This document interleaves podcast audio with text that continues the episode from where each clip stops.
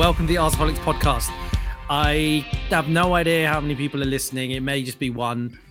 It might just be my nephew, and if it is, it is way past your bedtime. I'm convinced of it. Um, but uh, look, we're really happy to be here. Well, is something we're trying out new. Um, it's the you know first time we're using Streamyard, so I'm really sorry if this feels like an incredibly unstructured episode.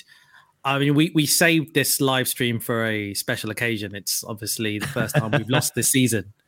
Yeah, so um, you know, whoever's whoever's tuning in is in for a treat. Look, you've got me, Raj. I'm sure you can see me. You've got Mize and Aaron with me. Hello, boys. Hello, mate. Evening. All right. Yeah.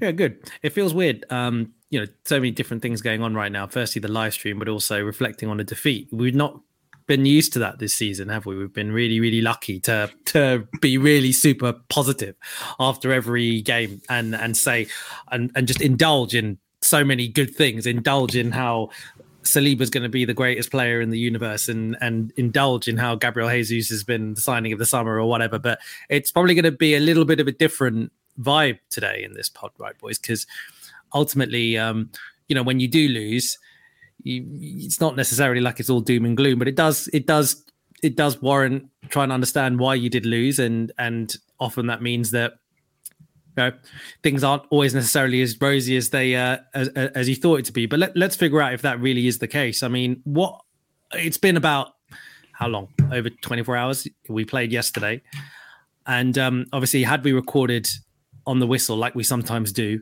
I think there would have been a lot of raw emotion because there were some things that didn't really go in our favor. Um, but um, after about a day's worth of of mulling on it, boys, how do you guys feel? Mize, what's the uh, overriding feeling that you have right now? Uh, yeah, I mean, look, mate, I think um, I'm not. I was going to talk about the, the some of the conversations I've had with United fans post match, which I don't know if we want to get into because I could go on a bit of a rant about it. But um, look, in terms can. of, I mean, yeah, yeah, we can do that. Maybe we can yeah. do it after.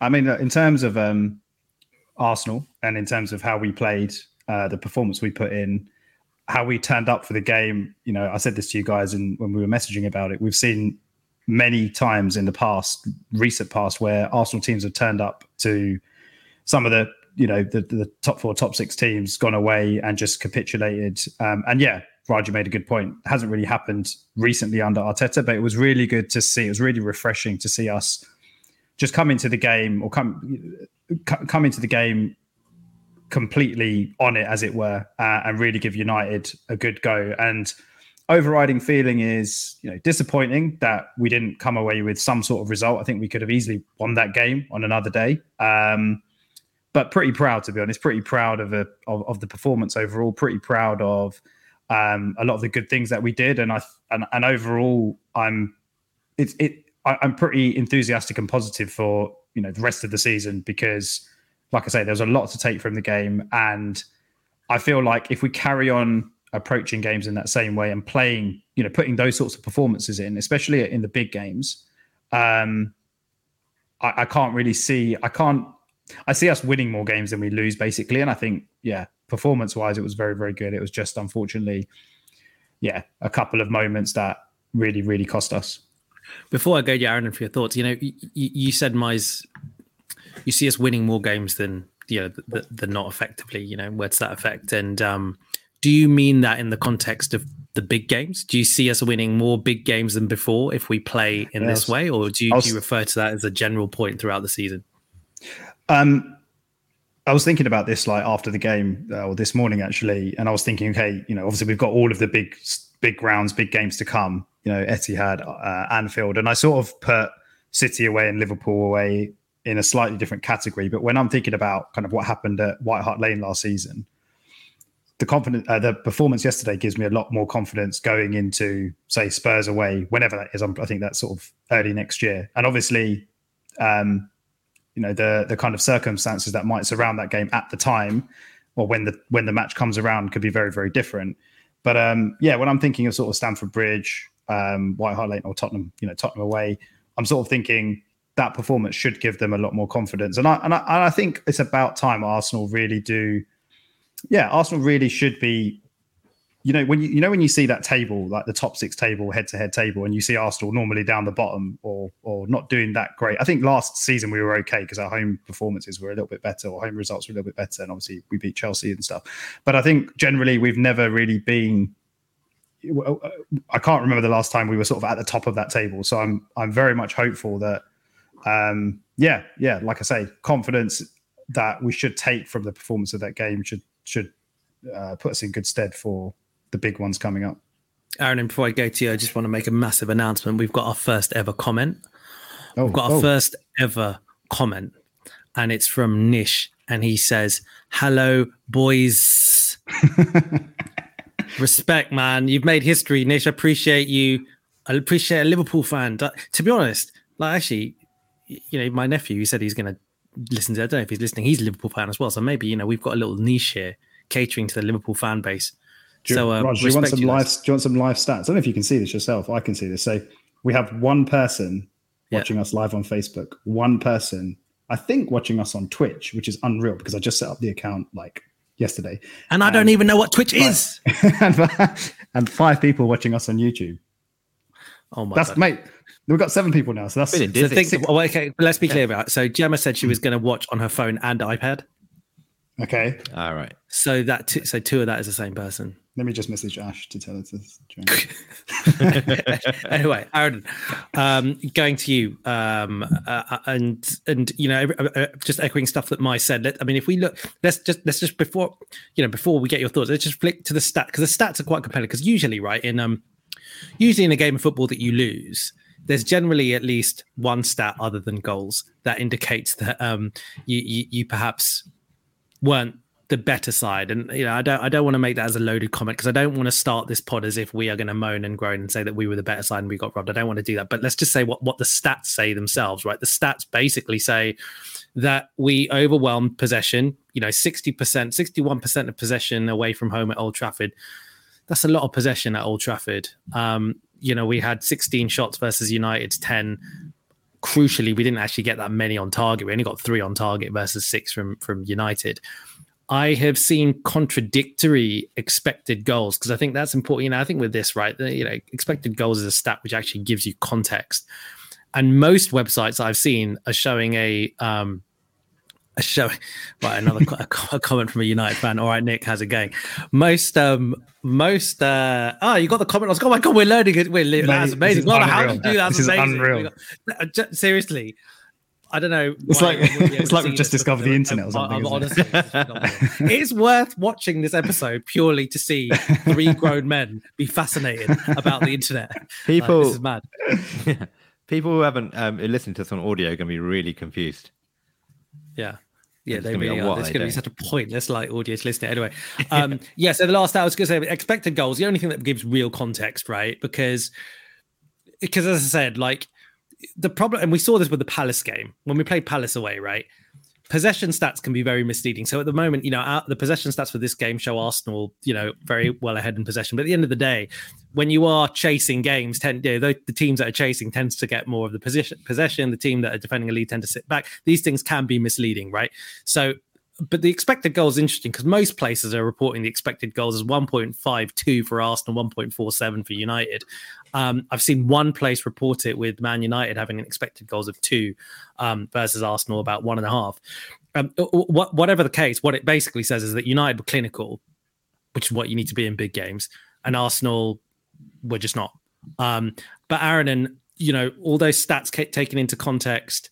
Um, there's my nephew. Hello, now go to sleep, mate. go to sleep, Ethan. Um, anyway, um, someone talking about Phil Mitchell. I've Oh, dropped that's Phil my- Mitchell that's my cousin. so- Oh, that's your cousin. Oh my god, it's like a proper family affair. Um, anyway, uh, yeah, mate. Sorry, Aaron, give, give me your thoughts, right, on that. Stats say stats say Arsenal were the better side, dominant, but just not clinical. Does that sum it up? Yeah, basically.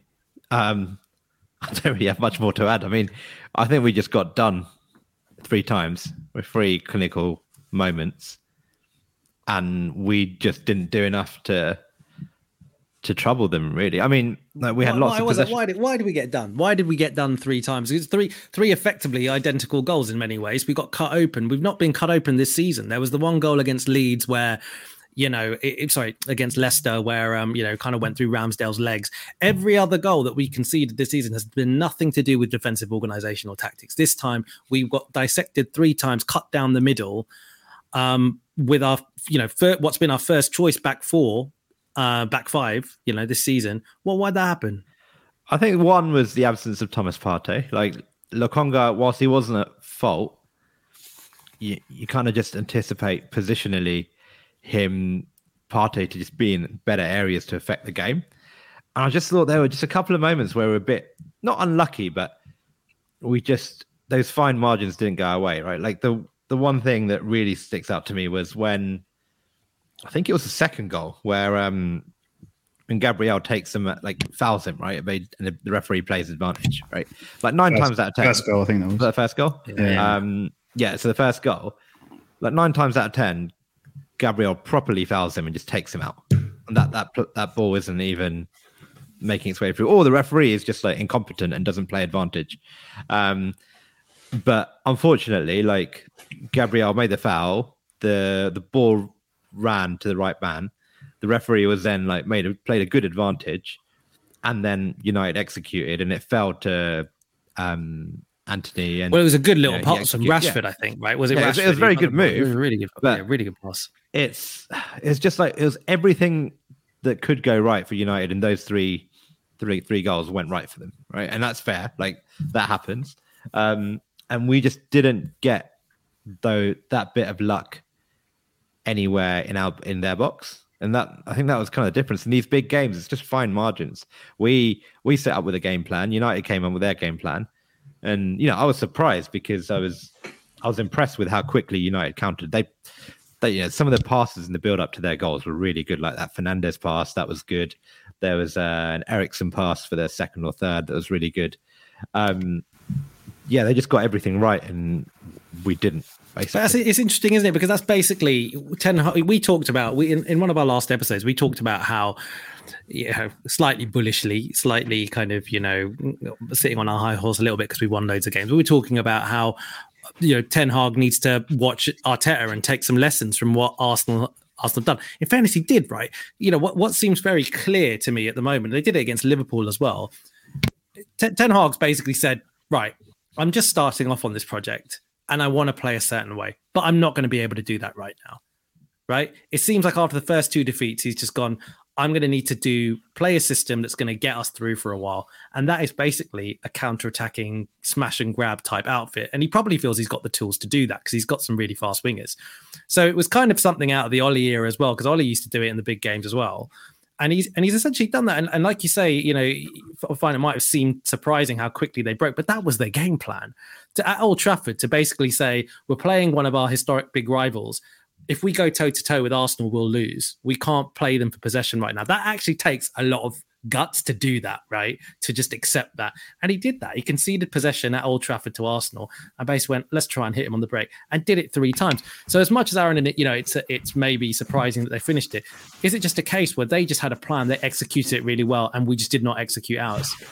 Yeah. Yeah. Like but then like on another day, like we we are a bit more clinical and create one or two more chances. We get a little bit of luck and Man United don't score on all three of their counters and we probably win that 2-1, 3-1 or something like that. And mm. I think I don't know if I'm more annoyed about our lack of dealing like creating something in the box or just how poorly we defended all three of those counter attacks. Do you really think that we we didn't create in the box, Aaron? Well, how many shots how many shots did we actually have? Like we had, we had, on, that, we had three on target, and I think it said we had 16 attempts. We had like I think we played well, Hmm. But like I thought, you know, Jesus, Saka, that both of them had really good games. But if you look back on those big moments, like there was a lot of like, chance, like we created a lot of half chances before, like the final ball was lacking, or we yeah, got into the box, and mm. then we had a lot of touches in the box. I felt, but we just didn't.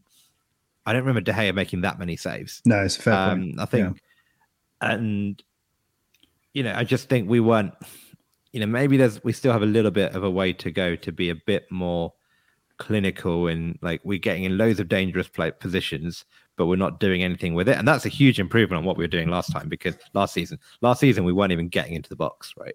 So, but in these big games, you're not going to get four or five chances. Like you know, like the first half against Villa, we had what ten chances or something. We scored one. Um, against Man United, who are you know have good defenders, um, you're not going to get that number of chances.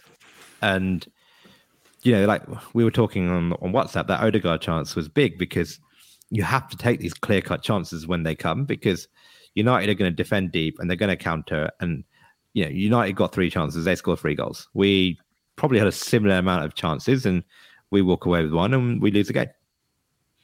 Yeah, you know, you talk about being clinical in the big games and chances not happening that much. It would be remiss of us not to talk about this incident. So, arguably, the best finish of the match was from Gabriel Martinelli, um, who at this stage of the game, I thought it was super interesting what was going on. It really felt to me that Arsenal and Arteta, basic Arteta, base said the team, they're gonna they're gonna come out in the first five or ten minutes. They're gonna be they're gonna be really on it, and um, and we just need to absorb that for a little bit and then we can have our time. And it really felt that we were able to do that and we accepted doing that. And then that counter that led to Martinelli's finish was it was just as rapid as any of the United counters and it was a phenomenal finish. You go one one nil up at that point, it's a completely different ball game for a number of reasons, right? One, even after it was disallowed, like Man United were a little bit shell shocked at that point. But let's talk about that, right? Because it's ruled out for VAR now, the referee's seen the incident. Yeah. All right, Chan. Oh, we had a, we had a, we've had a couple of more comments. Uh, Chan Zialo.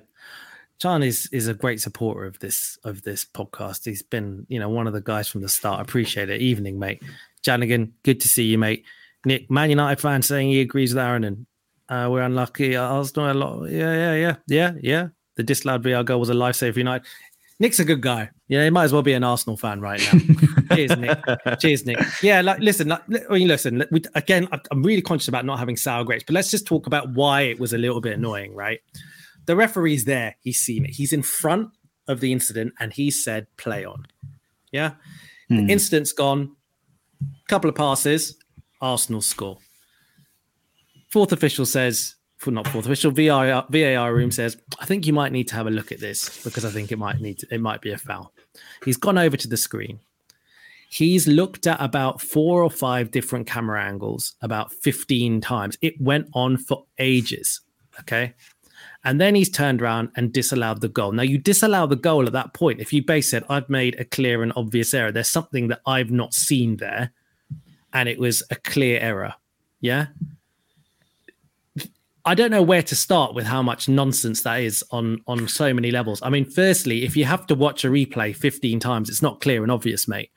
Yeah, hmm. especially if you were standing there staring at it and you know you're literally in front of it. Secondly, Jimmy Floyd Hasselbaink made this really important point, which is really true. Contact and a player going over, even if you make no contact with the ball, right? If you make contact with a player, it does not necessarily mean it's a foul. That's not the definition of a foul. Yeah. So the fact that Odegaard goes in and makes contact in the back with of Eriksen and Eriksen go down, that does not necessarily mean it's a foul at all. And apparently the referees have been encouraged to allow physical play. They, they actually want football to remain a contact sport. And this is a light ball. And the referee has judged it perfectly when he's been there and he's seen the instant and he's thought it's enough to rule out. Now, do you know what? Fine, whatever. Okay. There are people who said people who will say that by definition it's a foul, blah, blah, blah. Fine. We can argue that all we want. But again, look at all the cases of VAR over the last couple of weeks.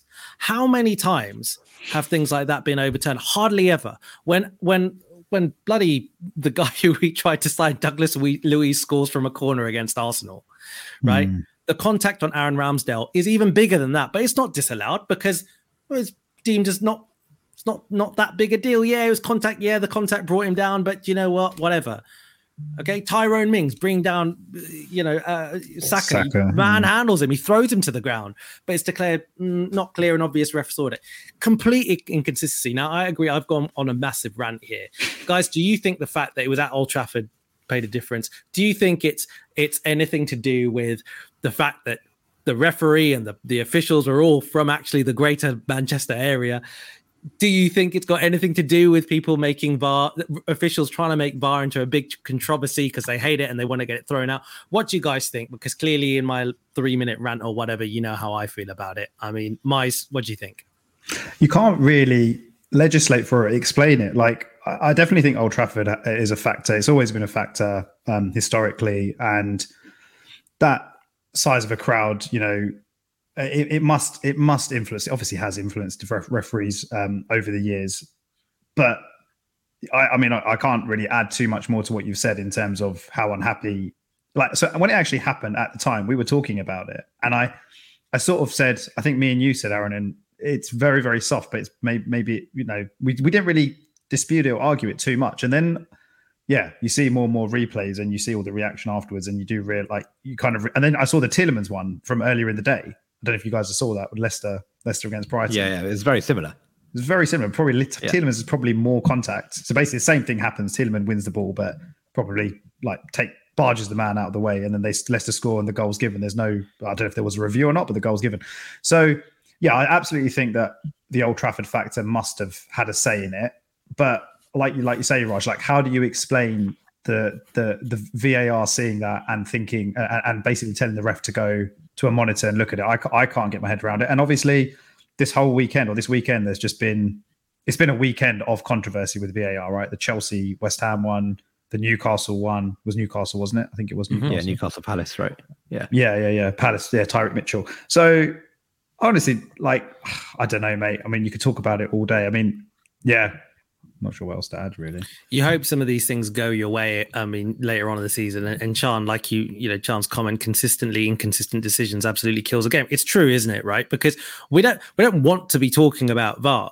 VAR. And it's one thing about us disagreeing with some of the application, but inconsistency is just it's just BS because if you're going to be inconsistent using VAR, you might as well get rid of it because it's inconsistency with the referees on, you know, having their own subjective view anyway.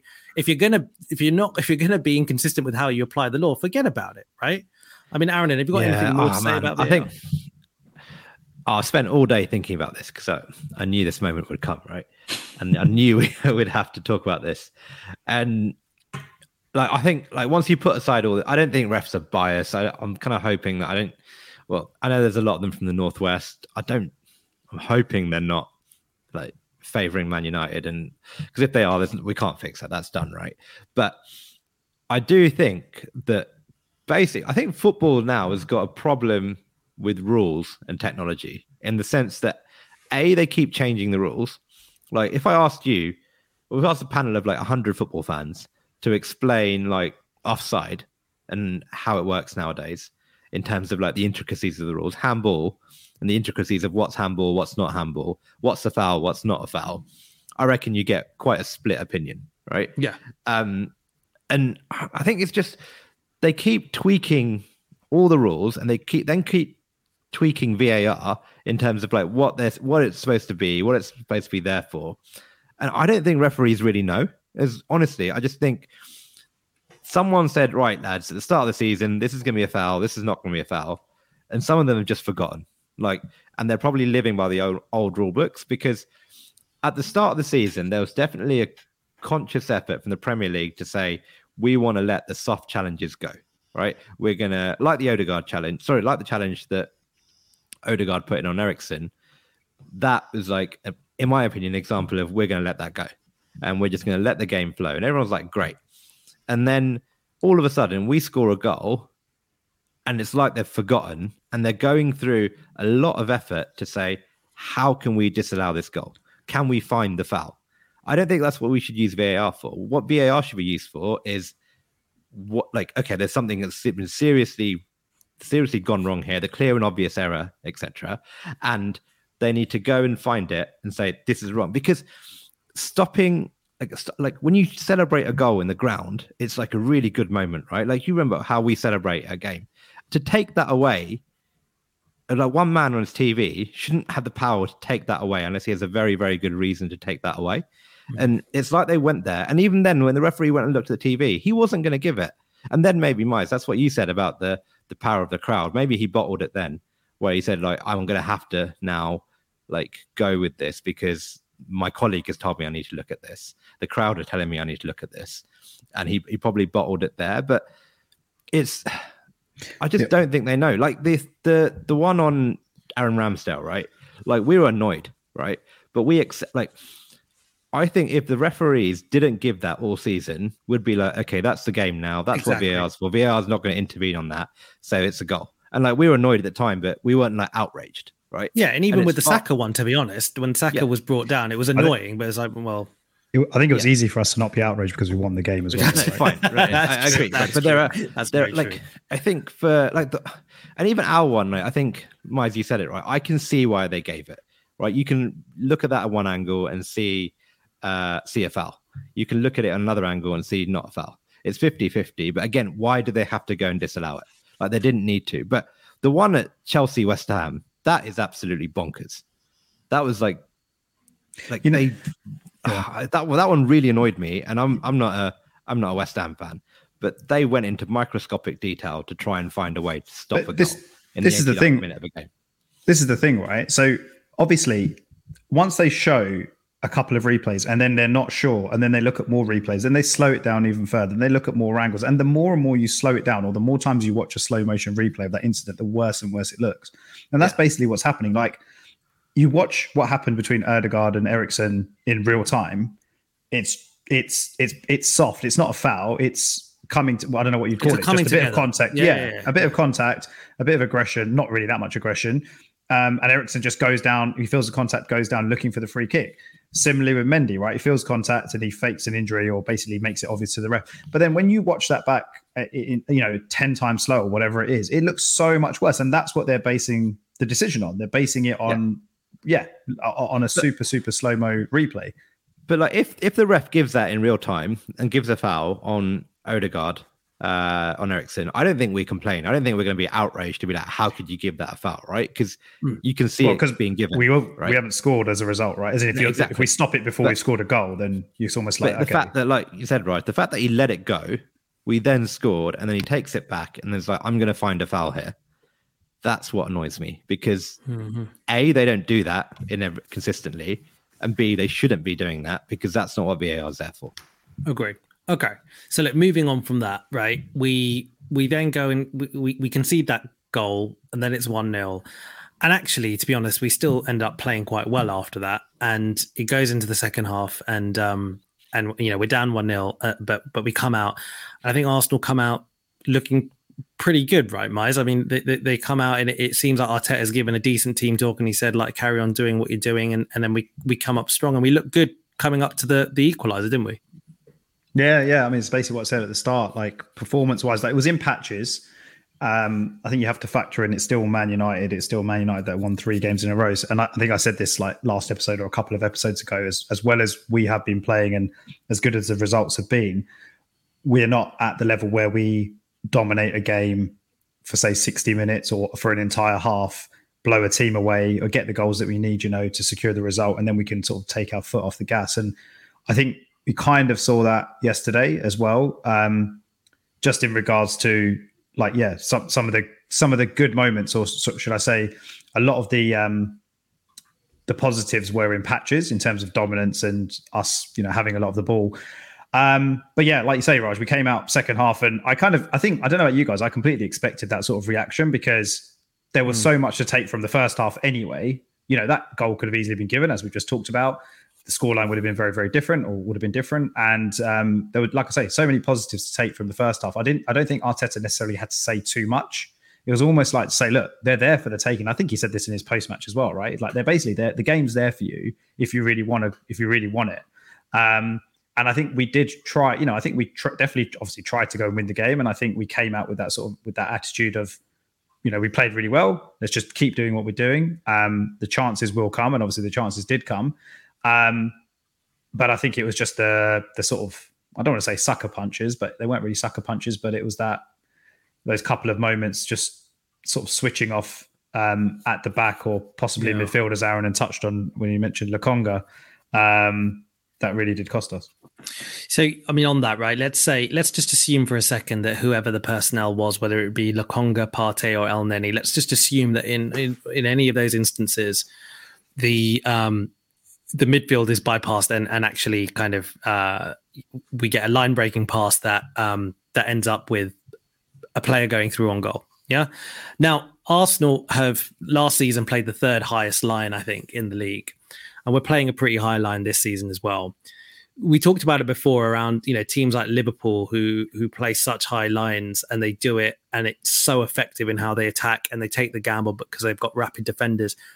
And in fairness, in Saliba and Gabriel, we do have two quick defenders, and Saliba is absolutely rapid. So you, are sort of playing a system which says, yeah, do you know what? We might get counted, but actually we'll be okay. Aaron, I mean, did, did, it concern you how essentially it was at the end of day three counters with this, you know, playing a high line with a quick back four or at least two quick centre backs, and and Ben White's pretty quick as well. But each of those times, I mean, you know, I think Ben White came close on the on the second goal. I think you know he he came close, and I think he even got a deflection which ends up kind of going past Ramsdale. But do, do you think in any way that this will Arteta will look at this and go, "Oh crap, I'm not really sure this tactic is the best one," or do you think that he will look at it and go, "There's not many counter-attacking, counter-attacking teams out there with the pace that Man United have"? Yeah, I think, I think honestly, I watched the goals back, and some of the passing for the Man United goals was ridiculously good. Like, and I think you have to be good to cut that defense open, and they were. Like that Fernandes pass, that Eriksen pass, um, just like some of the play out from the back. And this is what um, you know reluctantly impressed me about Man United was yeah the fact that they've dropped Maguire, they've got Varane, they've got um, Martinez. Martinez, that's it. Um, they were really good at just playing out from the back, and then with Eriksen in that that kind of deeper six role, he can like he can kind of do what he was doing what Partey was doing, which should be doing for us, which is taking the ball from defense and just transitioning really quickly. And a lot of the time, I thought it was like Zinchenko and to a certain extent Lokonga did a good job of just stopping that happening. But the problem is the minute you know they beat the press or they kind of just find the right pass and someone's out of position here or a couple of people are just not in the optimal position uh, they've got the runners, they've got the pace to then get in behind. And and like I said earlier, they had three chances and they they played all three of those chances really well. Um, mm. And and I think you know how many times you, you do that again. I don't think Man United are going to do that again. They got everything right perfectly, and they punished us. And that fair play to them. It it almost reminds me like it reminds me of like playing Spurs in the sense that we would do everything right they would do the Kane Son thing and they would score. Um, it, hmm. it had similar vibes, and I, I, kind of, you know, we've got Spurs coming up, and I kind of hope we learn our lessons from this in terms of, you know, where people need to be off the ball, who to press, who not to press, um, because you can see Spurs playing a very similar tactic to the way United played us, and I think Spurs will be very happy to give us the ball. They and they'll just be like, we've got the passing capability to bypass your defense. It's very um, interesting you say this. Just just to drop you quickly because there was someone um, I can't remember which account it was on Twitter, but they were and they were analyzing the game and they basically said this game was very very similar to the Man City Tottenham games, both of those games last season. So both Man mm. City Tottenham, uh, um, you know, home and away, both those games played out a really similar way, where effectively Man City ended up basically just over committing at very key moments, and Tottenham the whole game were just willing to kind of say, "We'll we'll wait for our moments, we'll counter and hope for the best in that in that way." And it was the quality, you know, in the in the in the Kane and, and Son, and you know, you've got the, when you've got players of that quality, they're able to take advantage of those moments. And it was similar, you know, I felt, uh, you know, with with what Man United did. But but Aaron, does that, yeah, just to, just to let you finish, but maybe applying this lens to it does that mean that ultimately you know we need to if we're going to do this if we're going to back ourselves we need to get a lot better at what we're doing. So we need to make sure that we are executing and we are taking whatever chances and making better decisions in the box because we just can't afford to play this dominating game and not do that because we will get counted against some of these bigger teams.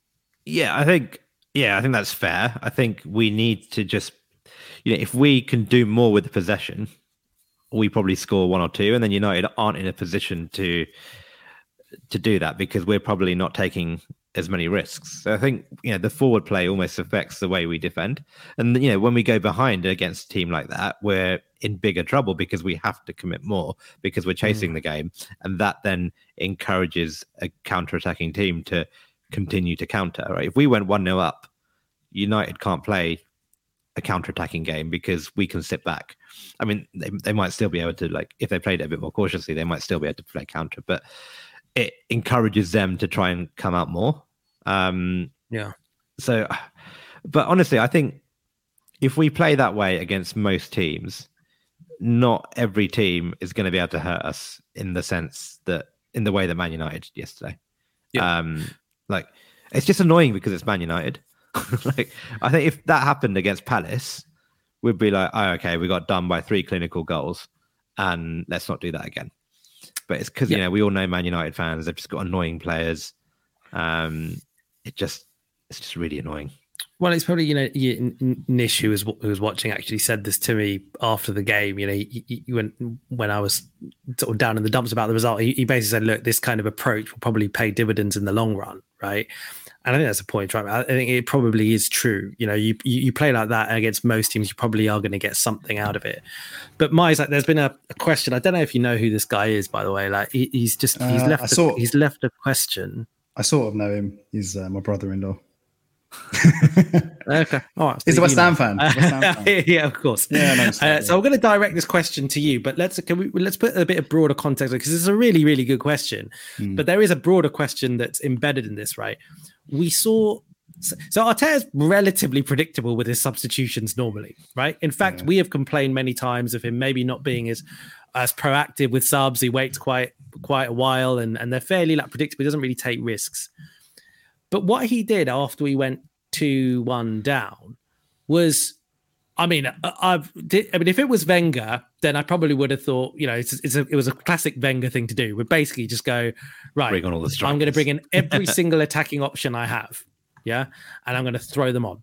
And he made all, and I'm not, I don't think anyone understood what kind of system we were playing when he put on Vieira for his debut. You know, he brings on Eddie, like he brings on ESR, Martinelli's still on the pitch at this point. So is Jesus. So is Saka. You know, the, the whole the whole crew is. Uh, uh, you know. So anyway, Miles, I'll let you respond to to the question, which is you know specifically, you know, what are your views to take off Odegaard and Zinchenko after going two one? Surely that doesn't make sense.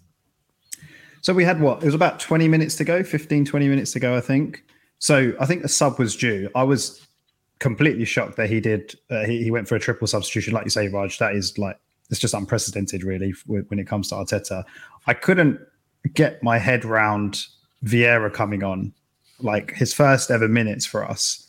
Considering that we've had a couple of home games, we had the Bournemouth game where he easily could have come on, assuming he was fit, even for five minutes. Um, uh, it was it was very very weird to put that expectation on a player that's never played for us before away at Old Trafford when you're two one down. So I didn't really get that. Um, but yeah, look specifically with Odegaard and Zinchenko, uh, yeah, I completely agree with Sat. Like I'm, I think when you're, I mean, Odegaard was having a pretty good game. I know he missed that chance, but he was overall having a pretty good game, pulling all the strings as normal, integral to the way that we're pl- we're playing or we're playing. Didn't really understand that substitution specifically. Obviously, you've got to sort of sacrifice someone. The Zinchenko one maybe less so because who did he bring on? He brought on Vieira, Smith Rowe, and Eddie, right? So he sent, essentially sacrificed our left back for a more for a more attacking player, which whichever one of those three you want to choose. So that one sort of makes sense, but obviously. But do you think my sorry? Do you think they could have both been fitness related? Because you know Odegaard was a doubt. Yeah, and yeah. Zinchenko. Yeah, I was going to suggest this. Right? Like, I was going to say it might have been fitness related. Um, but but continue. Sorry, continue. Yeah. Go, go, finish what you're saying, Miles. No, yeah, no, good point. Yeah, so exactly. I know they were both sort of doubts or had um, were carrying um, injuries or slight injuries. Um, but it, this is the frustrating thing. So, on a more general basis, right? Like he hasn't really given Smith Rowe a look in this season. He hasn't given Vieira any minutes so far. And I know that Vieira came into the season with an injury. He didn't. I don't think he was in the squad for the first couple of games or whatever. But then all of a sudden, it's like, right now we're gonna now we're gonna go like gung ho. We're gonna throw on Smith Rowe and Vieira and expect them to kind of contribute to us coming back into this game or getting another goal with 15 or 20 minutes to go. That I didn't really understand. I didn't really didn't really get. Eddie, you know, standard sub when when we when we need a goal, and he had a pretty good impact to be fair, as he has had all season. But yeah, the whole triple substitution thing and the Vieira thing, I, I didn't really understand, and it's a bit of a consistent theme with with Arteta. Sometimes his substitutions are questionable uh, for sure, and not really sure what the thinking was. Don't know what you guys think actually. Yeah, I I kind of feel like doing all three at the same time probably took us from a structure which was working well, albeit we were a bit shell shocked with the second goal, to just chaos, right? And I think Man United, like it's one of those where if it works, like you think Arteta's a genius, and um, you think, oh, like that's a really attacking sub, like against uh, Villa when he took off Tierney and he brought on Eddie, I think, or something like that. I was like, oh, that's that's good. Like that's a, a substitute with substitution with intention. Um, I think just taking off Lokonga, taking off Zinchenko, uh, like in our midfield, you just I think it's just it just leaves Xhaka, right? Um, and Smith Rowe playing wherever Smith Rowe is going to play. So it was, I think, too much too quickly. Where I think, yeah. yeah. I was going to say he didn't. He didn't necessarily. Yeah, he didn't need to make that many subs. He didn't need to change it up that much. We were still in the game. We were still playing really, yeah. really well. We're still the better team at that point. The, exactly, that, we had more was, of the that ball. was a complete yeah. sucker punch. The the two one goal was out of nowhere. We were really dominating. Do you reckon he just lost his head a little bit? Arteta just got yeah. a bit excited and lack of experience. Maybe just cost maybe, him. Maybe he he basic. Maybe he thought, you know what, we're top of the league. We've won a whole bunch of games, and if uh, I'm going to need to learn some stuff about my squad at some point, and I'm going to have to take a risk at some point. Maybe I'm just going to do this and see what happens and see how we react. And you know, you can't replicate match scenarios, right? So it doesn't matter how much you think about this stuff in training. Every now and again, you're going to have to try something. So maybe he just he just tried something, and he thought that the occasion or whatever it would be, there's not a huge amount to lose. Maybe that's how he he looked at it, and he went for it. It didn't pay I think off. The, the five subs rule probably didn't help right? If we had three subs, I don't, true. I don't think he makes those three subs. Yeah, yeah, yeah. yeah. No, agreed. And I, I, I, think you know, there's an, there's an element to say that he probably thought a two-one. If he kept everything as it was, there's a chance that we could equalize. But he may have thought, would I rather try and win? And is it better to just come out with a win and you know go for broke in that way? Because you know as we know, as the you know, as the maths go, you could let's say winning one and drawing two is is worse than winning two and losing one. You know, like you know, wins are wins are are gold, right? And maybe he just thought I'll go for it, and if not, whatever. I, I, I don't know, and may, and if he if he if he did do that, if that, that did come into play, then that's a gamble, and as a manager, he has to take that on the chin because it didn't pay off, and you can't blame. From that point when he made that sub, you can't blame the players at all right for anything that happened after that point i think you know because that was just it was well i still think you you you expect the players to defend properly right? Like yes well, i don't know. We, we, we, in that kind you brought in a bunch of players. I'm sure that there was a lot of questions i'm sure there wasn't i'm sure not every player on that pitch was clear as to what their role was structurally at that point. Because um, they can't have rehearsed for that system. No fine. Yeah no i agree with that. But you still expect them when on the pitch to be like okay they're going to counter here. Let's I think I think I'm more I think right? I'm more annoyed about the first goal than the the, the two the, the second mm. and the third goal. To be honest, the first goal we just like I mean I know we talked about it, but Lokonga just was nowhere to be seen. And again, I'm not kind of blaming him or picking on him, but he wasn't in the area where F- Fernandes picks up the ball. And then Gabriel's completely has to, you know, the the shape just goes. Gabriel has to step out. He's out of position, makes a um, you know, a desperate tackle, and then Zinchenko comes. I don't know why. To be honest, I don't even know. Have you, I don't know if you've watched it back, but Zinchenko comes inside for no and just leaves Antony free I think for he no has, real reason. basically, Saliba's one at that point, right? So I don't think because no, Saliba's there. Whoever's got the Saliba ball centrally, Rashford, and then at that point, he basically he either has to stick with his man and Rashford can run in, or he has to leave. Um, he has to leave uh, Antony. Um, yeah, I think, uh, and and basically, I think what happens is like then Zinchenko tries to go cover him on the outside, but again, Rashford makes a really good pass on the inside, and then the annoying thing is it's on, it falls to the left footer. What's it on the right hand side, right? If that's a right footer, he probably goes to like Ramsdale can deal with it, but it's just like it, everything worked out really well for them. I think the biggest issue was that Martinelli wasn't covering. Yeah it does go back to what you were saying, Aaron, right? Like, arguably, for all the three Man United goals, the easiest part of those goals were the finishes. And the things that happened before that were just excellent for Man United. The two, the you know, the two almost the two passes prior to the goals in both, you know, in all three goals were brilliant. Like because that first goal, the Eriksen, you know, line breaking pass was brilliant, and Rashford's pass, it, it was it had to be very precise. He had to get he had to make it. Ve- it was a very small gap to get through, and he had to time it, and he had to get the right weight on it, and it was so easy for Antony at that point. Um, so it is, you know, it, it is frustrating, but it, you know, it is quality in that. And I think that, and that's when guys, you know, when we were talking about this, when we were, and, and, and you know, we were kind of having a brief discussion on WhatsApp. That's when I was getting a little bit worried. I was getting a bit worried because I thought it it reminded it had shades of the Man City game of last season where we played some great stuff. You know, we had some we had some great organization overall, but we lost the game in some key moments. And I was worried this time when I, it just felt like are the team not that that is that that is an element that a big team needs. A big team needs to understand that games are not always going to go your way. There's things that aren't going to go right, but you're going to get some moments, and you've just got to take those moments. And it's concentration for 90 minutes, and it's those things that ultimately end up deciding these big games. It's these margins, right? And that that is a concern of mine slightly, and it, you know it, it, still is after this. I, I'm really hopeful. Put it this way, I'm really really hopeful to see soon uh, a big game where actually things are going against us. We don't necessarily play as fluently or whatever, and we win. I'd love to see that because that would tell me a, lot about a lot about this team. But I think as well, right? One thing that we should say is look at Liverpool at the moment. They have a lot of injuries and they're suffering as a result of having a lot of those injuries. You know, I was talking to a Liverpool fan today in the office. He's, he's a season ticket holder. He goes to all, all the games. And I said to him, I said, you know, what's the problem? And he goes, mate, it's it's just injuries. It's just completely devastated how we play. Like people are kind of, you know, what's it, square pegs in round holes and whatever that kind of thing. It's, just not. Yeah, maybe mm. I, I, know what you mean. I, I know what you say. It's still Liverpool, still got big, big squad, whatever.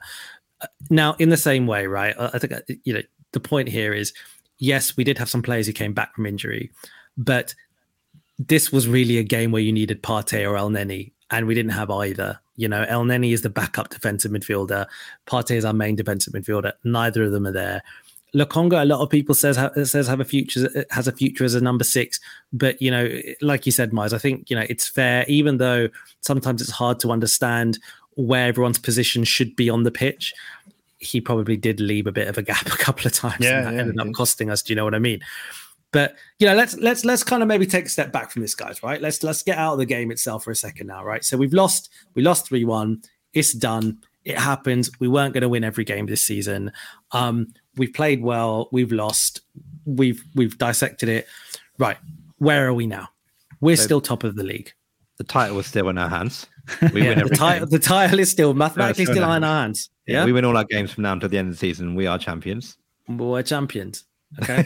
so exactly, exactly. So so in that respect, Someone, someone's all... going to clip that up, put it all over social media, and you two yeah, are going to yeah. like right idiots. Uh, that's true. That's true. We should, we should, we should like print disclaimers all the time, just in yeah. case. But, but no, look. Um, it, it, I guess the point, the point is, we would have still taken this in a heartbeat, wouldn't we? At the start of the season, if you said, if you said, guys, I tell you what, you will lose to Man United at Old Trafford, but at that point, you will still be top of the league. We would have all taken that. There's yeah, not yeah. one of us I would have taken that, right? So it's it, it's painful this loss, right? But let let's let's contextualize this. So, you know, I know we've got Zurich midweek, but let's just hold off on that on us uh, uh, uh, as a second. You know, we are in a situation, we are in a league right now. Mike, it might be good to get your you know your guys' thoughts on this because um, it's a bit of a weird one to figure out, isn't it? The league right now is incredibly hard to to assess in terms of predicting where everyone's is now and how people are doing to how they may end up later on in the season. People are dropping points left, right, and center inexplicably. I don't think anyone thought Man City were going to drop points away at Aston Villa, right? And you, from top to bottom, you look at result. They were Bournemouth, you know, won a game the other day. You know, come on, when, when sorry, I just animatedly just dropped something on the floor, smashing um, up the place. We're not exactly. We're not Liverpool dropping points. Liverpool drop points to, to, to, Everton. You know who bloody hell. I mean, Everton's been useless and they drop points, and we're playing Everton coming up. I mean, could yeah. this be a season? Could this be a season where the team that just beats who they're meant to beat more often than not ends up doing pretty well?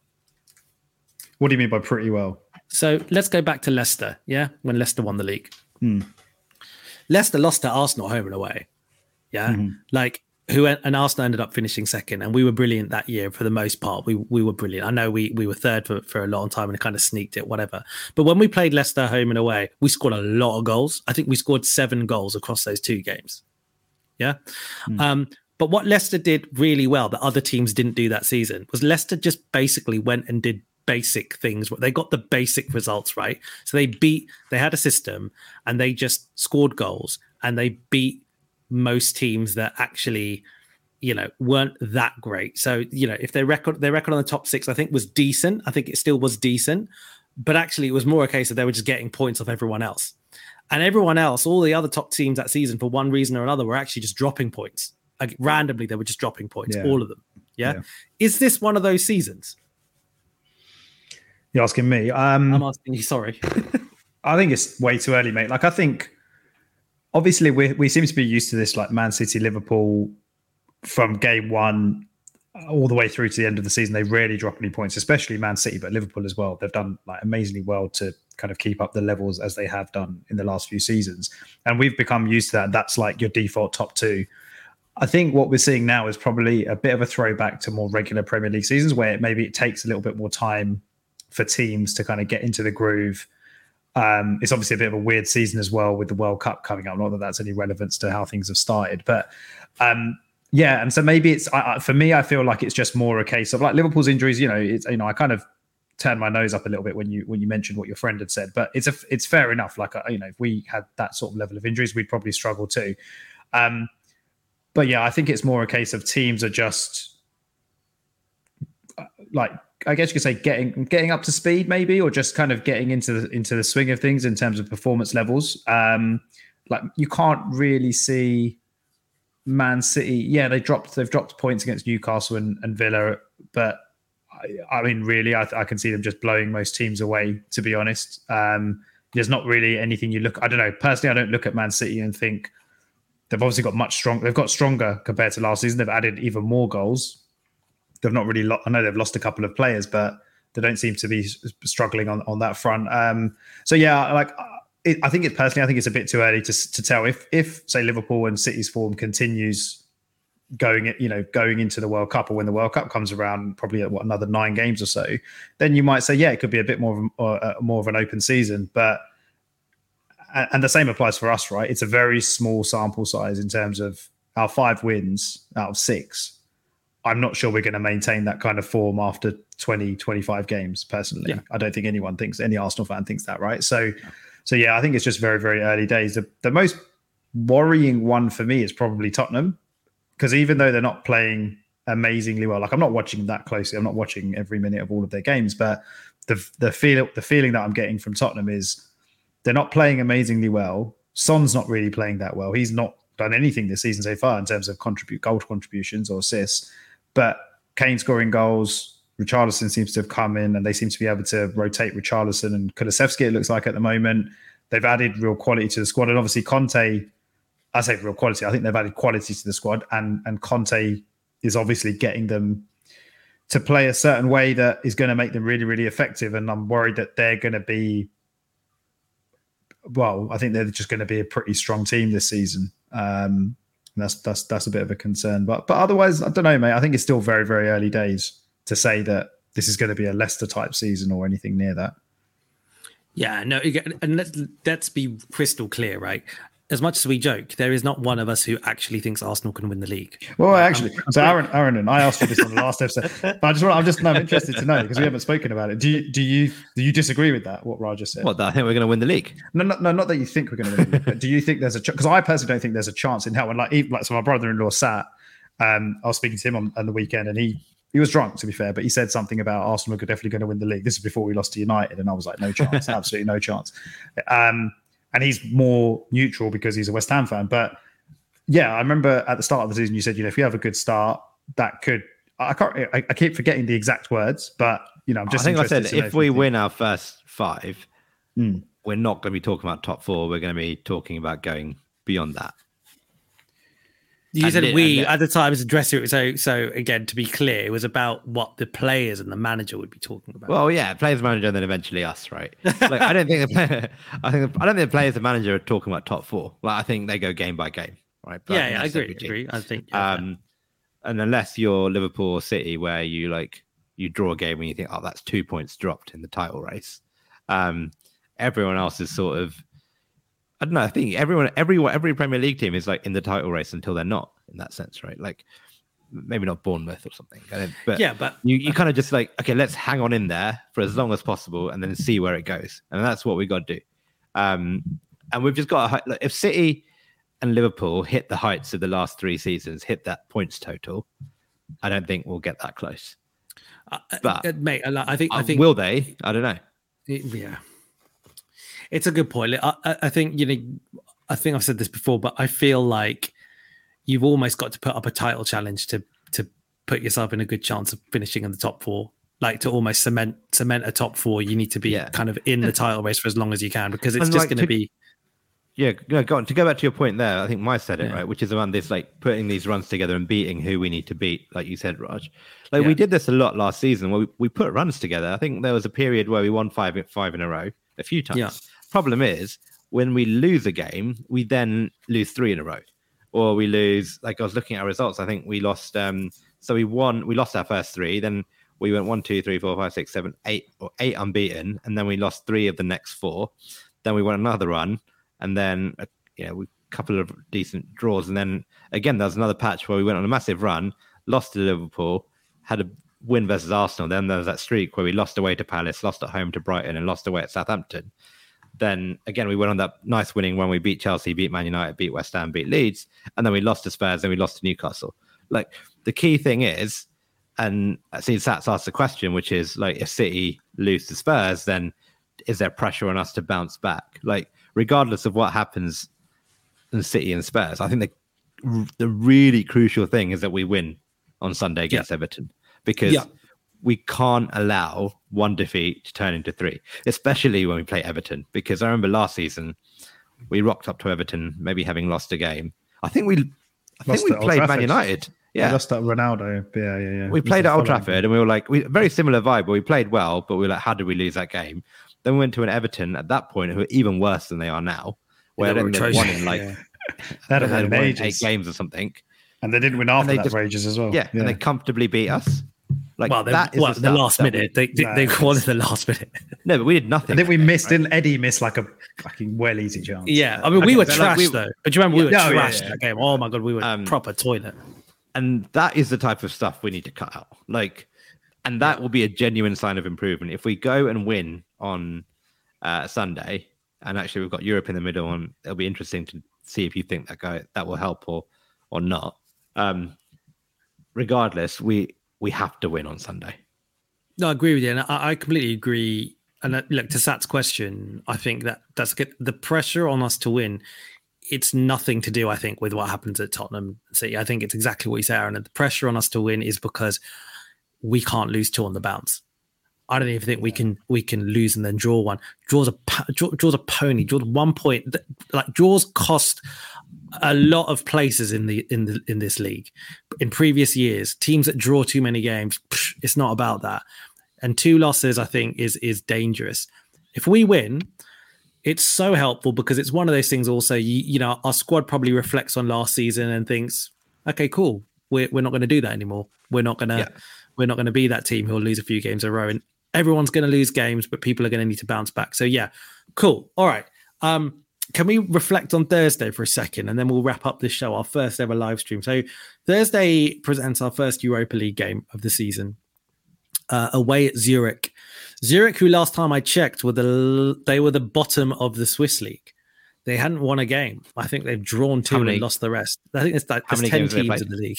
I think five, five. Okay. I think they had, I think they drew two and lost three. There's ten teams in their league. I think. Um, but but bottom. I mean, I mean that's that's pretty poor, right? Um, uh, so we've got them away on Thursday. We've said, you know, before leading up to this Man United game, and I think we, you know, uh, based on the selection at Man United, I think we can sort of comfortably sort of say that Arteta has not been rotating. He's not been rotating anyone thus far, and it felt it's felt that he's almost going to use the Europa League for that opportunity. So, I mean, Miles, what do you see? Do you see the Europa League? Do you see this game against Zurich as being the proper B team, if you like, like you know, literally minus all the regular starters? Uh, well, I don't think you'll. I don't think you'll rest every single current starter. To be honest. Okay, what, so um, what's your team? What do you think the team might be? Oh God, what, I, haven't, I haven't actually thought of the team to be fair. What, what the team might like? be, but okay. So I'm expecting him to rotate Rams. So I'm going Turner in goal, Cedric right back, Holding, and I think he might bring Ben White in as the other centre back, but that means two right-footed centre backs. I'm not sure, but we've only got one left-footed centre back, so can he really risk Gabriel in this game? Um, so I'll go White, Holding, Tierney. Okay, that's interesting. So you're not saying you don't think Tomiyasu will start? Yeah, surely he has to play. But I don't know. Doesn't, doesn't does he have? Does he have to play? Then what? What's Cedric in the squad for? Well, um, I mean, he's, he's, that question for like three years.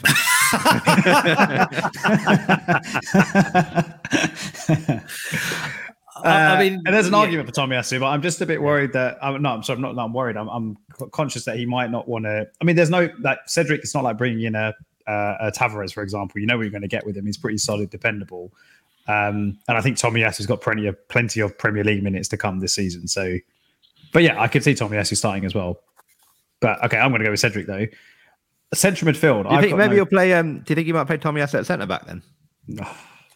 if he plays Tommy, uh, maybe I don't. I, for the same reason that my said, I, I, do think there'll be some players who will just who will play as well. And Ben White seems to be a pretty fit guy. Ben, exactly. Yeah. I mean, I know um, he was um, injured at the back end of last season, but yeah, I think his fitness record is pretty good. So I think I think he'll play Xhaka in central okay. midfield because I think for obvious reasons. Oh, we, don't, we, don't, have anyone else. We don't have anyone else.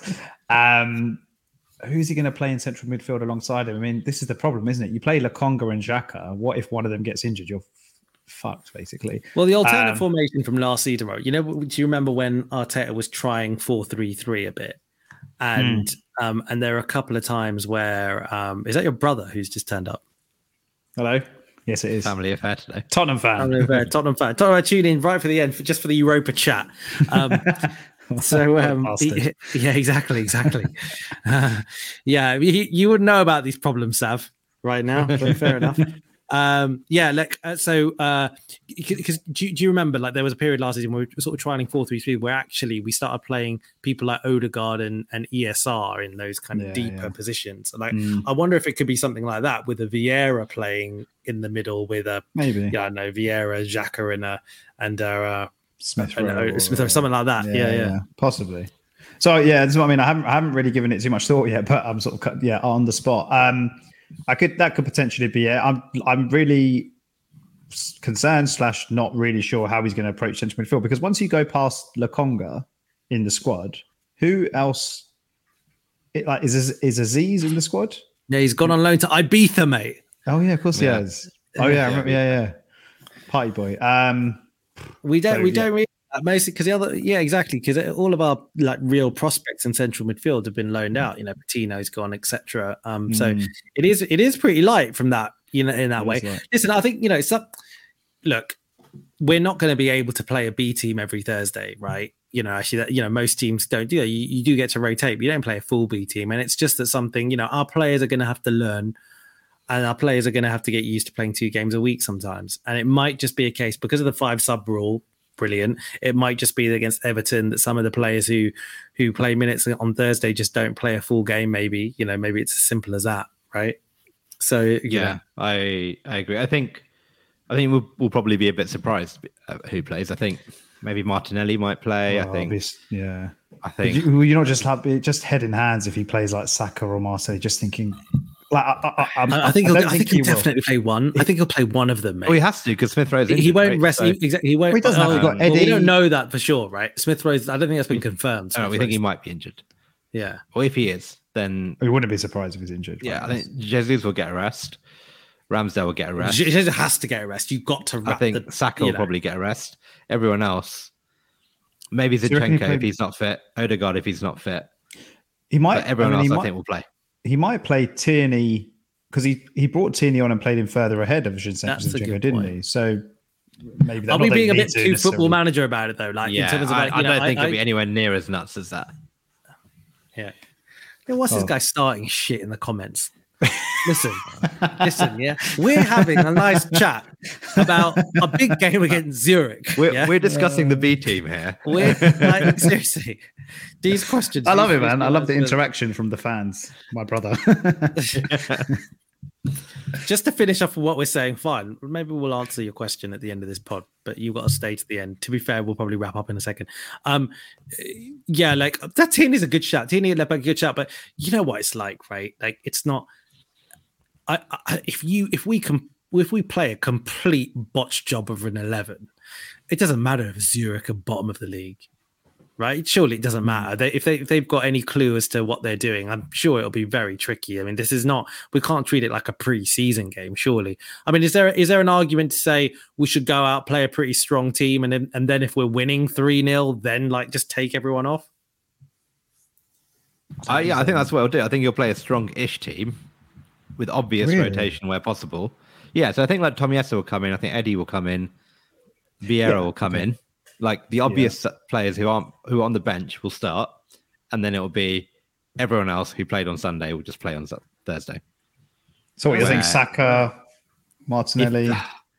unless they absolutely like justify being Saliba? rotated. No, Maybe. I think- Yeah, he's got I think a- he's Saliba's a probably got more of a chance than uh, Ben White or Gabriel from playing. That'll be really interesting if he goes that strong. I'd be surprised. I- surely he surely he said to people like Holding, "You will play Europa." yeah, I mean, this is why we've got the squad, right? I I mean, mean, Yeah, we don't have a massive squad, but this is why you've got those squad players. Surely, everyone and and and turnaround time Thursday to Sunday. I know it's going to be like that the whole season, but you you want you want your fre- you want fresh legs in the you know with the, the main players or the starting eleven, Premier League starting eleven. So I don't know. What's your score prediction, guys? Before we before we answer Sav's question and then maybe call it a day. Not a clue. Uh, three 0 Arsenal. No, no, don't ask me why. Three 0 Go on, because we're better. Because we're better. I'll better. than them. go two 0 Uh, well, I reckon. You know, I think they'll score. So I'm going to go with um, I'm going to go three one, three one Arsenal. Who's going to score for them, Raj? Johnny Z- Johnny Zurich.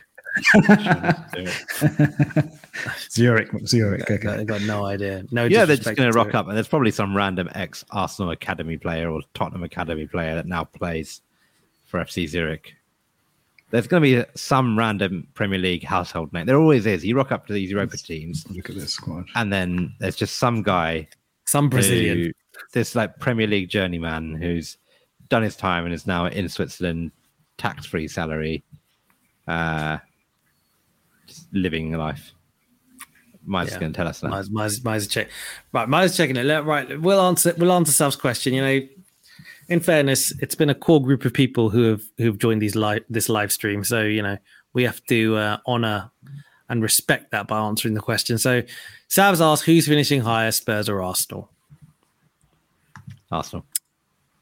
Aaron says Arsenal, and Aaron qu- uh, quantify that. Where are Arsenal finishing and where Spurs? Oh, it's like a oh, a serious, this is a serious discussion. Okay. This is a serious, a serious discussion. Yeah. Um, on your feeling right now from what everything you've seen um you know there's one point i think in it between the two two teams they're both right up there what do you think I think even now Spurs still have too much riding on Harry Kane, and to a certain extent, I know he's not playing well now, but Son.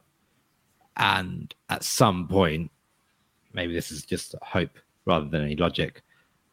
He'll he'll get injured and they'll fade away. Like I don't, yeah, I, I just they're not playing well yet, and at some point, and right now they're still relying on individual moments rather than team moments. Mm. And like Myers, you know, you probably said it earlier. You're worried because you assume they'll get better, right? But they could get worse. yeah, so could we. Yeah, yeah. yeah. Forget about that. I'm just talking yeah. Myers, what do you reckon if you want to go last because it's your brother so Oh, go I on say- then, yeah. yeah what's up? Go for All it, right. I um Sav, what I I'll stick to what I said at the beginning of the season, which I think is that I think Arsenal will finish above Spurs, but I think that's that's because of the Champions League. I think that the Champions League is going to take a lot out of Spurs. I think Conte's got a massive, massive Champions League monkey on his back because his history is that he is rubbish in the Champions League.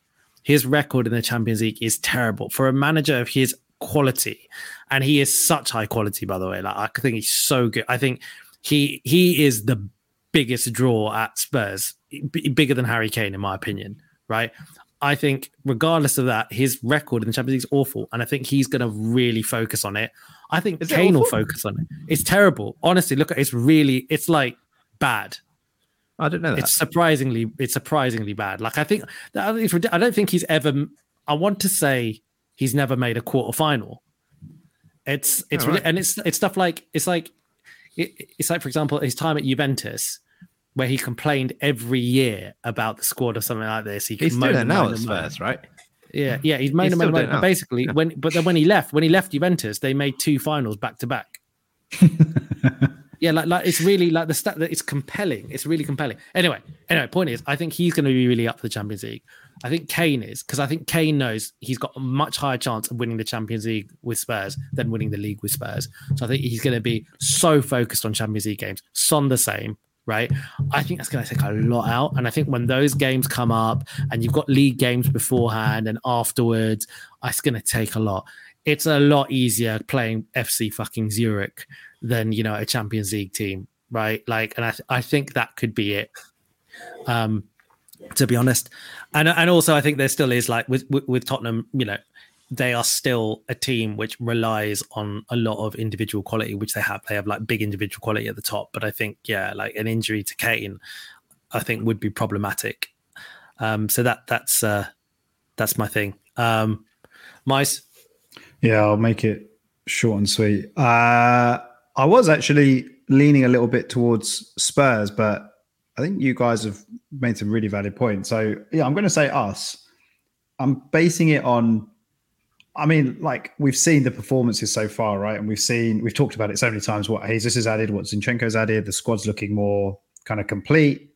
We have a way of playing. We seem to be dominating in matches, dominating the ball, creating chances.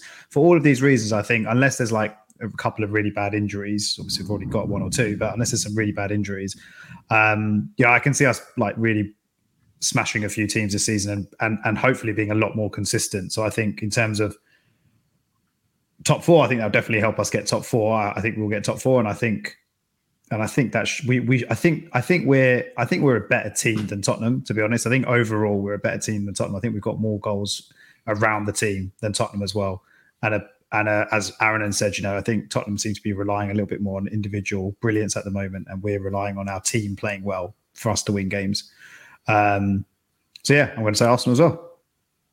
Very good. So, you know, Sav is going to come back to this, I'm sure, when Tottenham inevitably end up finishing above us uh, and throw this back in our face. But that's the question, Sav. And thank you for turning up. And uh, Tish Eats. Now, now Tish has joined this he's an Arsenal fan and he's come right at the end. I don't know why he's turned up at, I don't know, 11, 10. But um, one thing you got to know about Tish, he's a doctor and he cooks and he has an Instagram page, which is all about the, the shit that he makes. And it looks amazing. And uh, yeah, that's Tish Eats. So he doesn't just eat, he cooks as well. And what he's saying is January transfer market is key this season more than before. A lot of games after January than usual. Um, you just need, mate. You've got to sort. I mean, honestly, mate, rewrite this and send it back in, mate. He right? is. He is from Ilford too. Re, if, uh, you, you, you, just need to be around the top four and then strengthen Arsenal' biggest mistake last year. You just need to get around the top four. What are you I, I thought he's an Arsenal. So you just need to be around the top four and then strengthen. Oh, I don't know. You just, as in you, as in just as in a team in general, just needs to be around the top four. Is that yeah. what he's saying?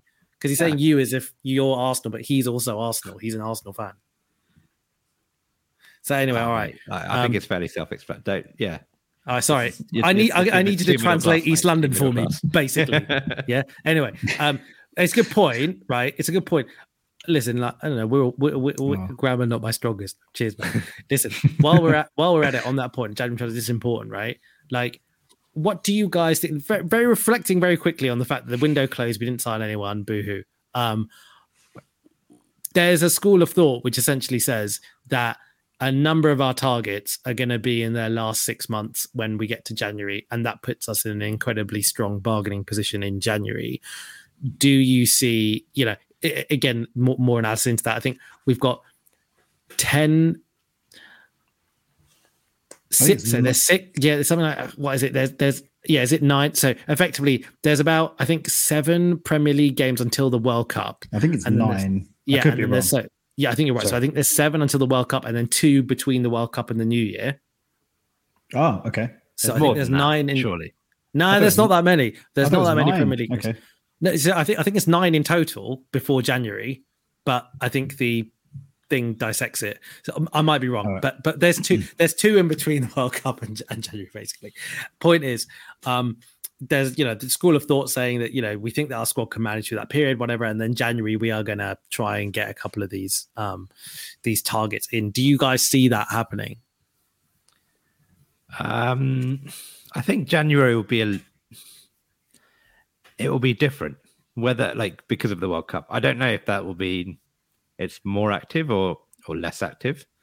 But I can see like if teams, loads of players come back and they're like injured, then it might force players into action. But maybe there are some players who get minutes in the World Cup who wouldn't normally get a game for their club, and they actually think actually we could use this player now, and um, it might change things. I don't know. I think it'll be it's going to be one of those where we have to wait and see.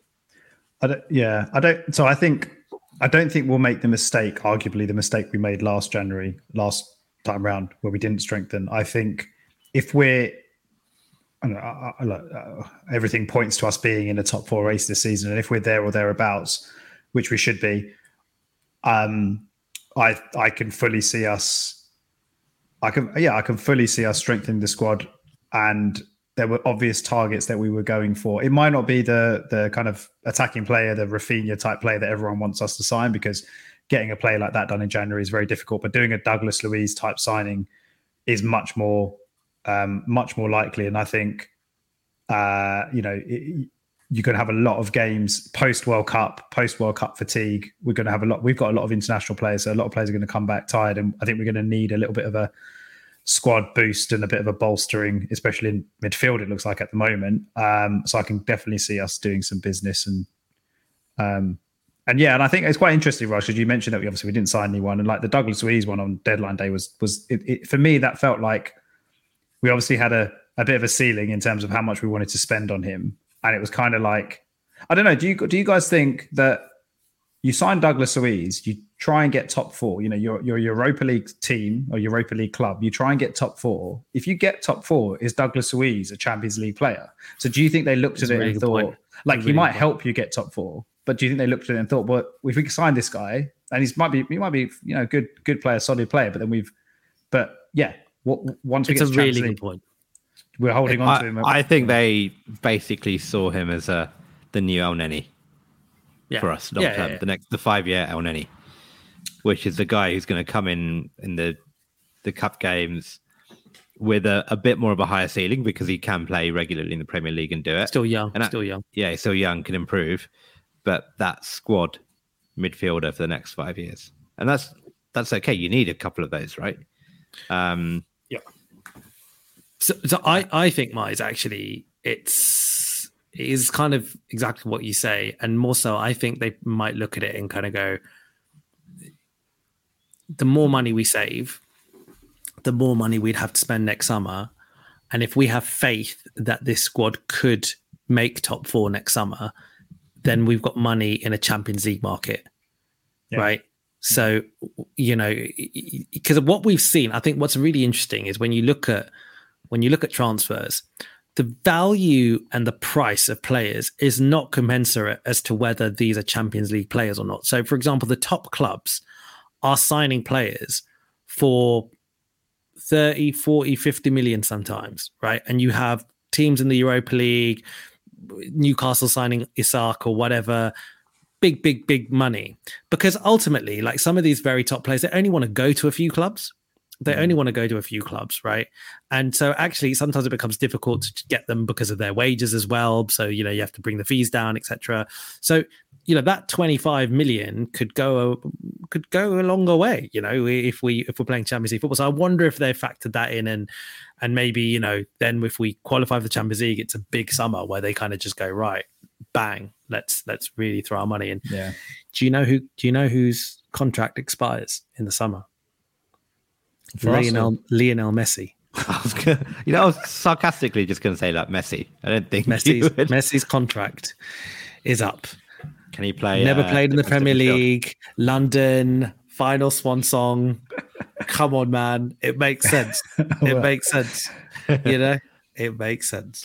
Um, all right, listen. We have recorded for an hour and twenty minutes. This is one of our longest episodes, but it was worth it. It was so- it was so much fun. Um, I really enjoyed. Mate, Doing uh, the comments and the questions were really good. I really enjoyed that. Yeah, yeah. so Interaction. thank you. Normally it's just talking to you two, so yeah. Cheers, mate. Exactly, mate. What the hell? Bring back Um, Nero. Bring back Nero. Bring back Nero. Yeah, one of the arseholics actually went to the United game. Nero. oh yeah, he did. yeah, yeah, yeah. I haven't heard from him since. Did he make it back all right? Or- Probably still there. I did. We're still there on a massive bender. um, everyone, listen. Like for those of you who are who are still here, like thanks a lot for joining us. I really appreciate your support. Um, in all seriousness, um, the people who have been commenting are the people who have basically been here since the start, like family, friends, a lot of you guys. So uh, this is for you lot. Oh my god, he's still talking. Tisha, I've got. all I've right. got to put it up. Okay. It's the last Well, comment of the day. Right, I've just I've skimmed to the last word. Is that is he trying to say Bellerin or what, what, what? But, yeah, I mean, So we could sign more players if we were good at offloading players for money. We should be able to get at least 10 million for. bo- Oh, he's saying Bellerin. He said, look, okay, Bellerin, look, yeah, yeah. this is a look. We could, I think. Do you know what?